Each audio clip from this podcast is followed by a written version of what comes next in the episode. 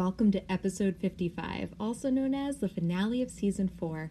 And this is my chance to give you a quick highlight reel of all the guests of season four so that you can go back and then listen to their episodes and be inspired and just get to hear from so many different perspectives and backgrounds and people in different industries. I am thrilled to introduce or reintroduce you to the following people. And if you're feeling extra generous, a share and a review goes such a long way in reaching more people in spreading good news. So please consider it, and here we go. Episode 41 Avital Asulin, Director of the New York Theater Barn, Choreography Lab, and Choreographer. I produced one tiny, squirrely little lab on my own. And at that lab, the artistic director of New York Theater Barn, Joe Barros, was a audience member. And very quickly afterwards, he said, "You know, you could make this a thing solely on its own." But it dovetails so nicely with our programming that it really would be wonderful if you wanted to join us and run this program through our company that is already a nonprofit theater company. um, and we've been able to slowly but surely expand our reach, expand our audience base, expand the uh, scope and caliber of writers, of choreographers that we've been able to work with. It's been really fascinating to go from a program that no one knew about to a program that I think really makes an impact, I think, in the community that we are participants in. And I so love how you just made it happen the first time, right? You said, this is going to happen in any way, shape, or form, and you did it.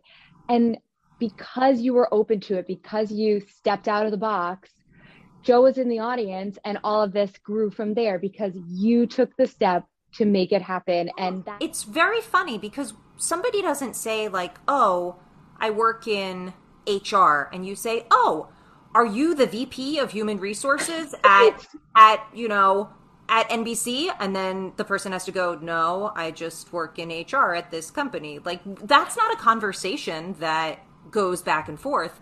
But for actors or for dancers, they say, "Oh, are you on Broadway?" or "Oh, are you this?" and like we don't do that for other people's careers. We don't if somebody says something back, you don't parrot back to them like, "Oh, do you work at the in the number 1 p- job of your field?" Oh, oh. and, and you made such a great point about the it's kind of like that perception of especially from someone outside the entertainment industry oh, you're not on Broadway? Oh, right. Oh, so right. what'd you do? You know, and to be shifting that to no, because there's so many other things that I can do here in New York besides being on Broadway that are so fulfilling and so moving and impacting others and you're giving that opportunity to so many people in in what you're doing which is again so needed and so fantastic. Episode 42 Aaron Smith formerly incarcerated and now founder of Escaping the Odds Media. Education in my household was really uh, valued. Um, and so I always knew that I would go to college, right? But also knew what I was facing on the other side of my door in my neighborhood, right? Uh, crime, drugs, gang culture. I was one foot in and one foot out. You know, I would go to school, I would work, you know, a part time job, but that ambitious mindset, that hustler in me, I seen, you know, people making an astronomical amount of money. I'm like, hey, I, I can do the same thing, but I also can kind of kind of go to school and kind of keep myself legit at the same time. So I thought. And um that one that thing that you feed the most is what's going to grow. Not too long after graduating in 2004, I was indicted by the federal government. Um, with that, it really kind of just changed my life as it should have. You know, uh, sometimes it takes drastic situations to kind of a light bulb kind of goes off. and You get that epiphany, like, hey, I was selling myself short, right? I didn't, I had no business being involved in these kind of activities, but nevertheless, I was, and so um, I had to deal with the with the consequences, and but more importantly, I embraced the consequences. My response to incarceration was different than what I seen around me. I knew that God was going to use this situation for a reason, and so I tell people that I went to prison on purpose, and meaning that it was a purpose behind me going to prison. Idea while I was away to um, really change the narrative of what people thought the formerly incarcerated looked like, and even also what they can accomplish upon a release. Uh, spiritually, mentally, and physically, I did something every day to kind of sharpen myself.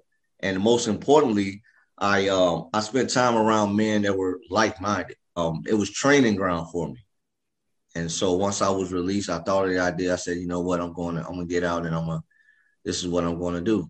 Talk about a prison story you never hear, right, on mainstream media or in the millions of television shows that show the prison system in one way or another. Yeah. All of us to know about too that you know there are opportunities everywhere, even everywhere. somewhere you yes. would definitely not. Absolutely, think. yeah. Episode forty-three. Dr. Jillian Velmore, founder of Singaphasia. Of the like less than 90% of the general population has heard this term before. There is an estimated 2 million people um, in the United States alone that have this acquired language disorder. And like you had mentioned, it's typically acquired from a brain injury. Most cases are due to stroke. So, a lot of times people have difficulty with speaking um, reading and writing when they have aphasia, but um, their intelligence is still intact. And so, if you think, you know, it can be a really devastating diagnosis to get if you think about your communication and the way you interact with people. You know, there's ongoing research now about the benefits of singing in a choir for this population. You know, personally, it's being in a choir myself, I know that, you know, when you feel like you are connected to these people, you belong somewhere, you have that sense of belonging with others, which is so important. You our, our true goal is to end the isolation. I asked some of my members, what are your goals for this year? And some of them are, you know, I want to stand up independently. I want to start reading aloud more. Um, I want to be able to write my name again. Um, and you know that's really powerful. I kept thinking that throughout this whole thing that like I've never made a nonprofit before. I didn't know what I was doing. I I literally have the book Nonprofit for Dummies. you know, I'm I'm just like an average person that works and you know does everything else and there's a nonprofit out there that is changing lives um, all over the world and i'm just so proud of that proud of you know the people that have been with me through this our members our board of advisors um, all of my mentors and professors that have helped me through this and my family. It's like you know you can do hard things. Episode 44 suzanne orlando lcsw the anxiety alchemist. She gave me the tools that enabled me to save my own life essentially. And I never was great at school. I never was a good student. I just wasn't into it. I just did enough to get by. And in, as I would sit with her, I'm like, oh, I would love to be sitting in her chair doing exactly what she's doing with me. But I didn't think I could. I didn't think I was smart enough. So I went down my own path, went through a couple of different majors in college. And then, you know, I said to myself one day, I'm like, well, why can't I do this? So I started taking some classes and you know, fast forward, I ended up going to get um, my master's degree in social work, and I ended up saying to myself, I need, I need to do this work. And when I started to do the work that I loved, and I started when I was taking my master's degree courses, it was pretty, it came pretty easy to me because it was something I was interested in. They also do equine therapy. So they have people who hold my credentials that work with um, equine experts that work with clients on the ground. We don't ride horses and they basically process everything that they're all their emotions that they have a hard time talking about through the horses and the horses play everything out. So now I'm also doing psychotherapy in the equine space, which I never thought I would do, but the universe leads you in quite different directions. You know, and not that it's, we, we always have, different, we can always look at things through very different lenses or, or, or several mm-hmm. different lenses throughout our experiences. Um, and I think that, you know, just this, my personal experience enduring the trauma that I did when I look back on it now, um, it sounds, it sounds bizarre, but not that I'm grateful that it happened because it was very traumatizing, but had that not happened, I wouldn't be in the position I'm in right now. Episode 45 Devin Ogden, founder of Safi Life. and ended up with them starting a nonprofit for women. As you said, it's called Safi Life.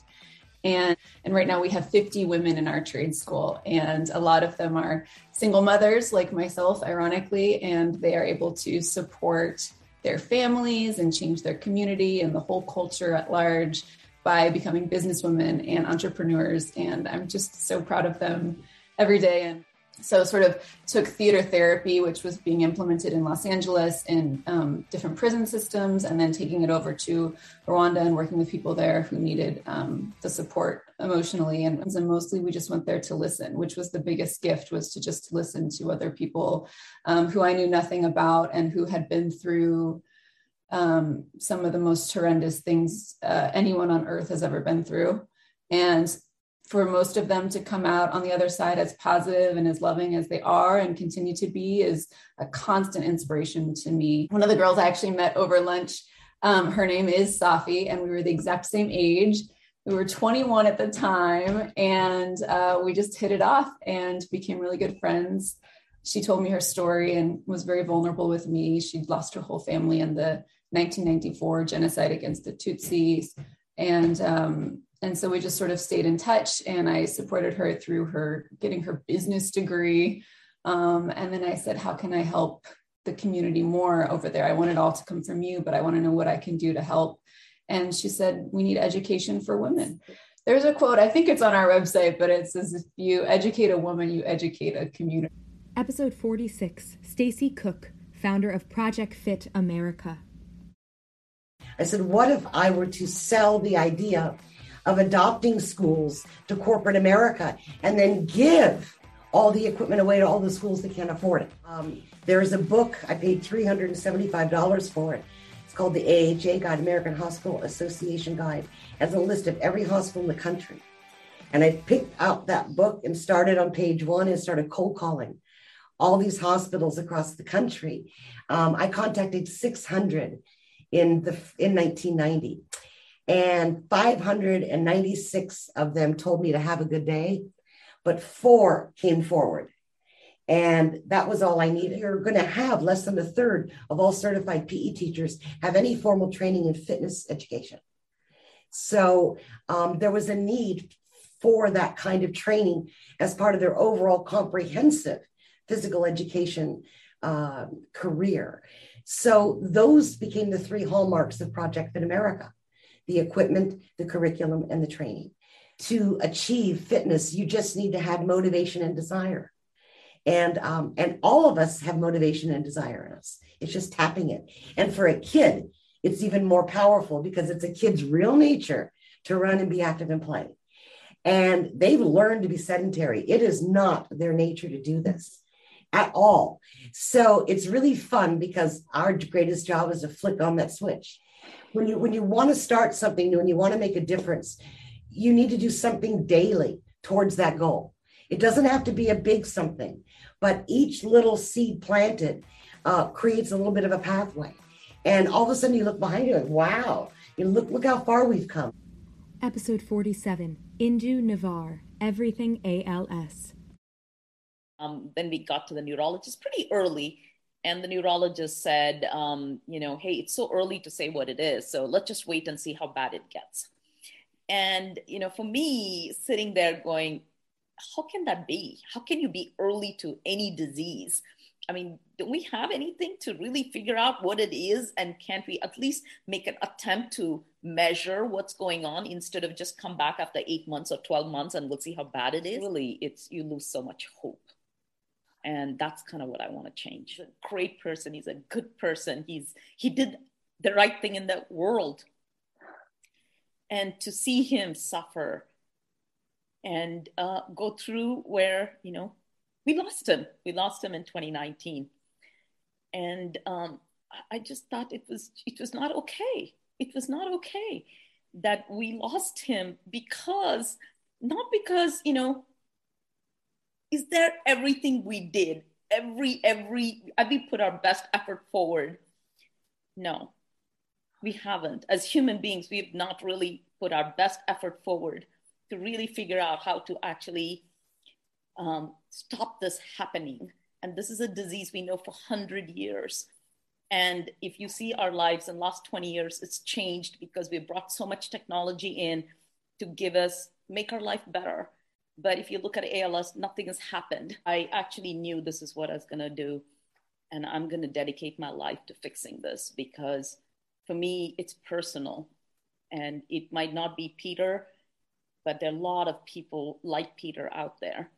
And secondly, I just don't want his name to be associated with somebody who died because of the disease. I wanted it to be associated with he changed his suffering meant he changed the landscape of this disease. That's how I want him to be remembered. We need to leave, you know, this world a better place than we found it. And we need to, you know, do this for our next generation. And um, we strongly believe that you know, being good, doing the right thing is the most important thing as human beings we need to do. Episode 48 Marlene Sharp, Executive Producer. I old enough to realize that entertainment was a business and that sh- shows were made in places other than where I lived. I was I was fascinated, but there's usually some little grain of sand, some little thing that could be excavated from even even a terrible situation and um, and that can be nurtured and grown into some something else that's positive. When I was temping, I landed in the office of a gentleman who was instrumental in bringing Power Rangers to the United States. Level 5 decided to close its Los Angeles office, which sadly was the end of my full-time job at Level 5. And so I did not have another full time job waiting for me. So I decided, well, Pink Poodle will be my full time job until I have another. And lo and behold, that has been my full time job for the last two plus years. I've been very fortunate in getting so much work. I call it forced entrepreneurship. Episode 49 Mark Palm founder of Samaritan Aviation. We're, we're getting medical supplies out to places where it, it, before we got there, it took six months to get medical supplies. We can get them right out there within an hour flight. Uh, we're able to go out and stop uh, cholera outbreaks, for example, or other sickness outbreaks. And, um, you know, we do all this at no charge to the people. And so it's just, uh, for me, it's, an amazing uh, opportunity, really, to uh, love your neighbor as yourself, to do that in a way without expectation. You know, we we uh, we're just so blessed to be able to serve. We can see a need, we can respond. That's what we've been doing in Papua New Guinea for the last 12 years, just reaching remote communities, offering access and hope. And we do that using seaplanes. Your community, there, there's needs everywhere, but you you got to start. You know, if you sit around and wait for this perfect moment that you're going to be a hero or something, that's not what it's all about. You know, it's it's extending a hand, it's opening a door, it's it's um, it's giving of yourself. Uh, do what you came here to do and do what you do well. And that's what's going to make the longest lasting impact. For me, it's just been an amazing journey uh, that started young as a young man. And um, I'm still living the dream today. And I thought just getting started, actually. Episode 50 Moralena Juarez, founder and CEO of Equity Design Inc. It was track that has opened the door for me uh, so many different ways to travel, to represent the United States.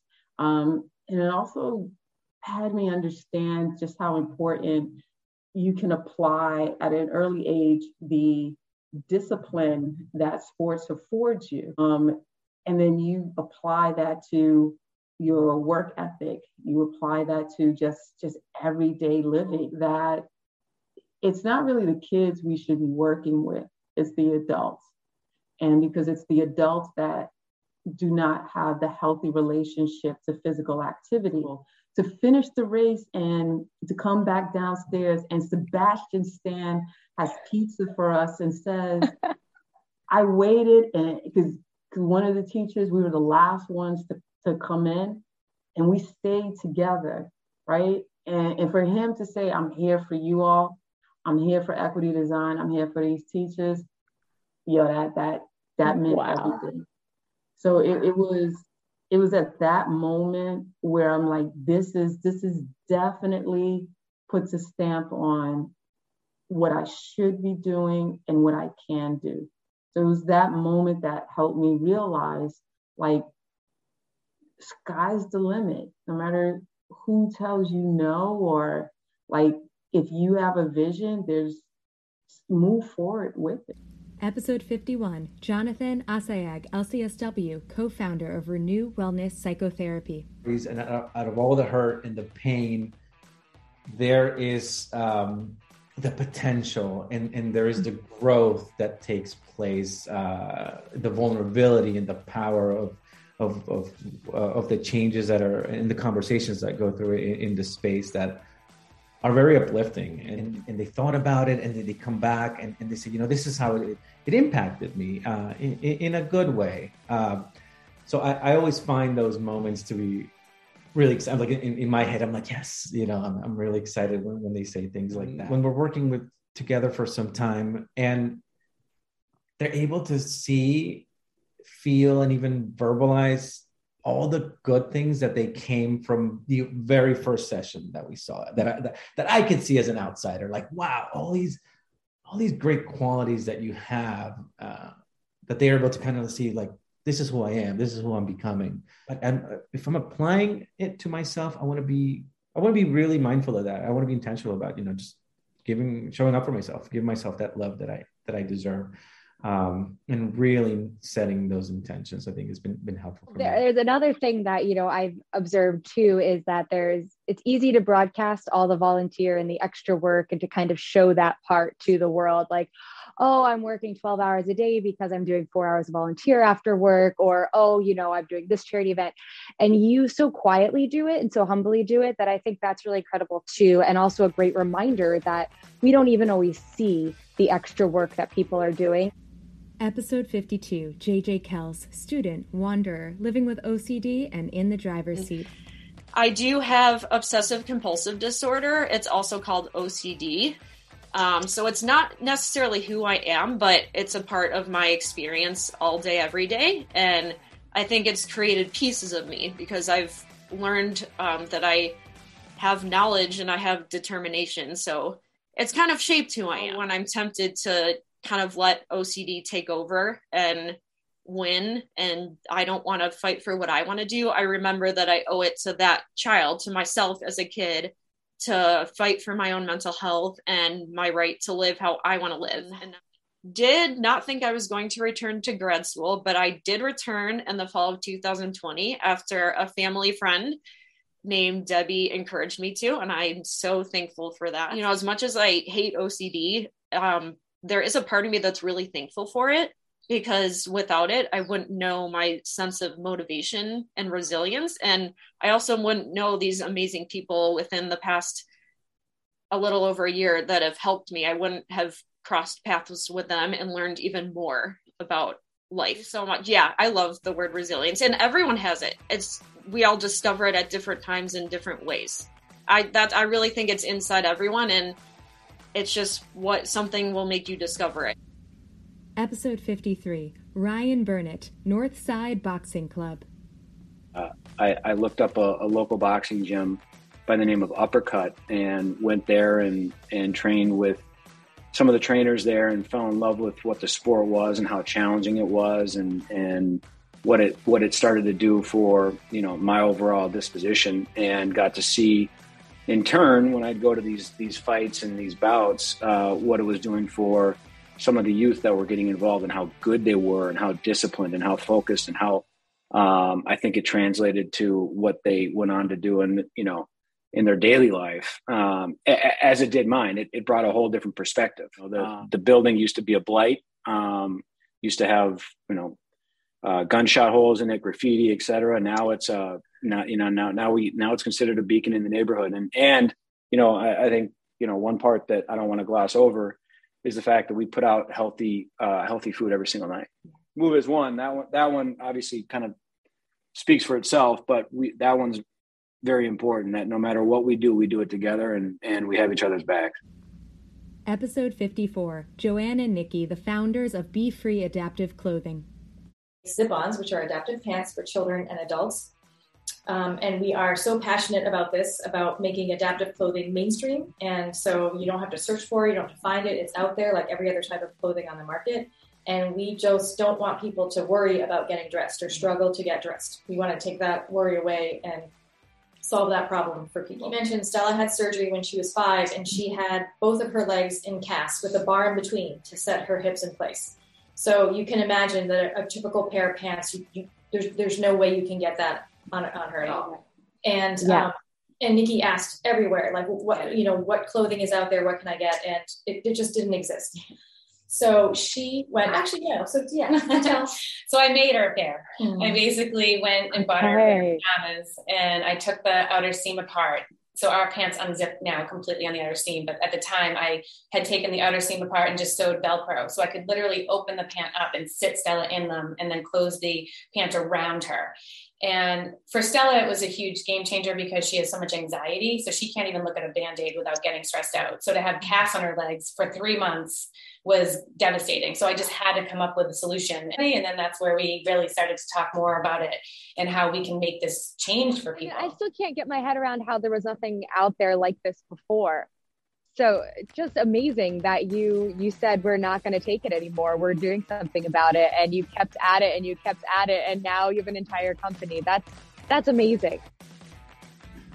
Thank you so much for being a part of Be the Good season 4. Whether you're listening for the first time or the 55th time, I am so thankful for your time. I know you have lots of podcasts to choose from. If you do enjoy these episodes, please subscribe and share on social, YouTube, and your favorite podcast platform.